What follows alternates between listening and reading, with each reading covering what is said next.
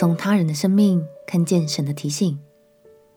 朋友平安，让我们陪你读圣经，一天一章，生命发光。今天来读以西结书第三十一章。这一章是以西结先知对埃及所发出的预言。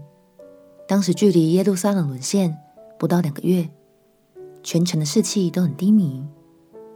而以西结先知对列国所发出的预言，在无形之中也就为犹大注入了一点点盼望与安慰。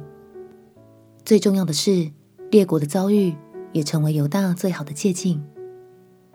让我们一起来读以西结书第三十一章。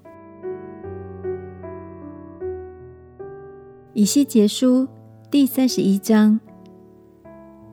十一年三月初一日，耶和华的话临到我说：“人子啊，你要向埃及王法老和他的众人说，在威势上谁能与你相比呢？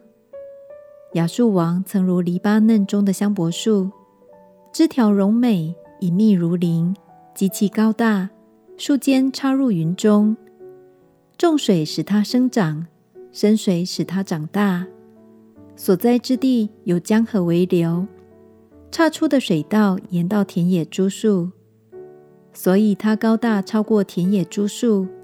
发旺的时候，枝子繁多，因得大水之力，枝条长长。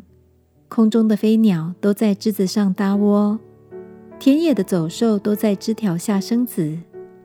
所有大国的人民都在他荫下居住，树大条长，成为荣美，因为根在众水之旁。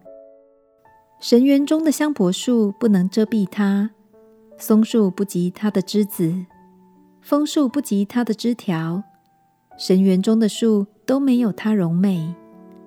我使它的枝条繁多，成为荣美，以致神伊甸园中的树都嫉妒它。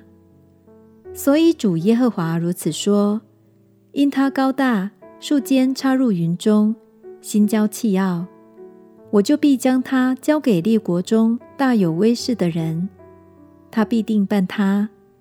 我因他的罪恶已经驱逐他，外邦人就是列邦中强暴的，将他砍断弃掉。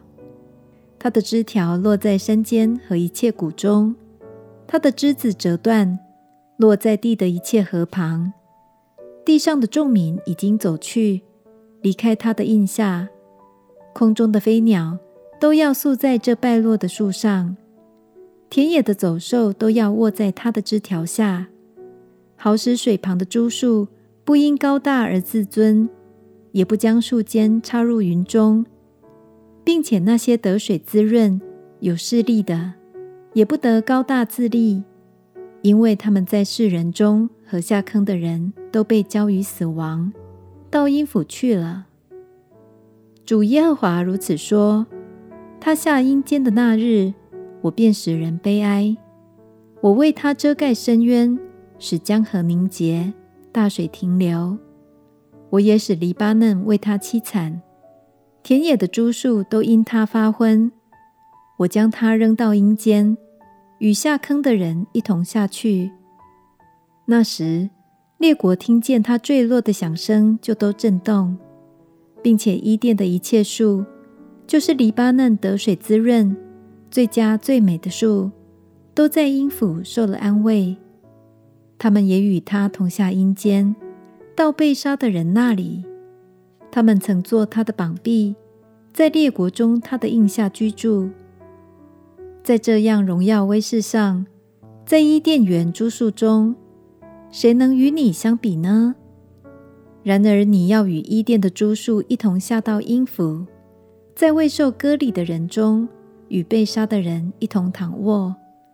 法老和他的群众乃是如此。这是主耶和华说的。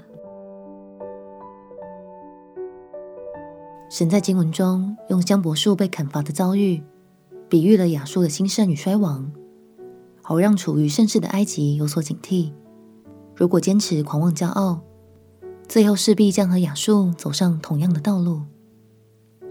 亲爱的朋友，其实他人的生命经验，往往是神给我们的宝贵提醒哦。今天就让我们仔细回想看看，最近你身边有没有什么人或什么事，为你的生命带来了一些提醒或启发呢？我们前祷告，亲爱的耶稣，求你使我有清楚的眼光，有能听的耳朵，能在生活中抓住每一个从你而来的提醒与智慧。祷告奉耶稣基督的圣名祈求，阿门。祝福你每一天都能经历神奇妙的爱，陪你读圣经。我们明天见。耶稣爱你，我也爱你。